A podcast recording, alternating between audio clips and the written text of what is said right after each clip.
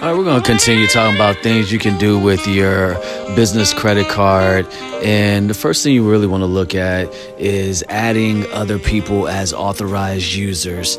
Now, this really helps for you to increase your limit by giving your employees your uh, giving them their own card, business credit cards or corporate cards.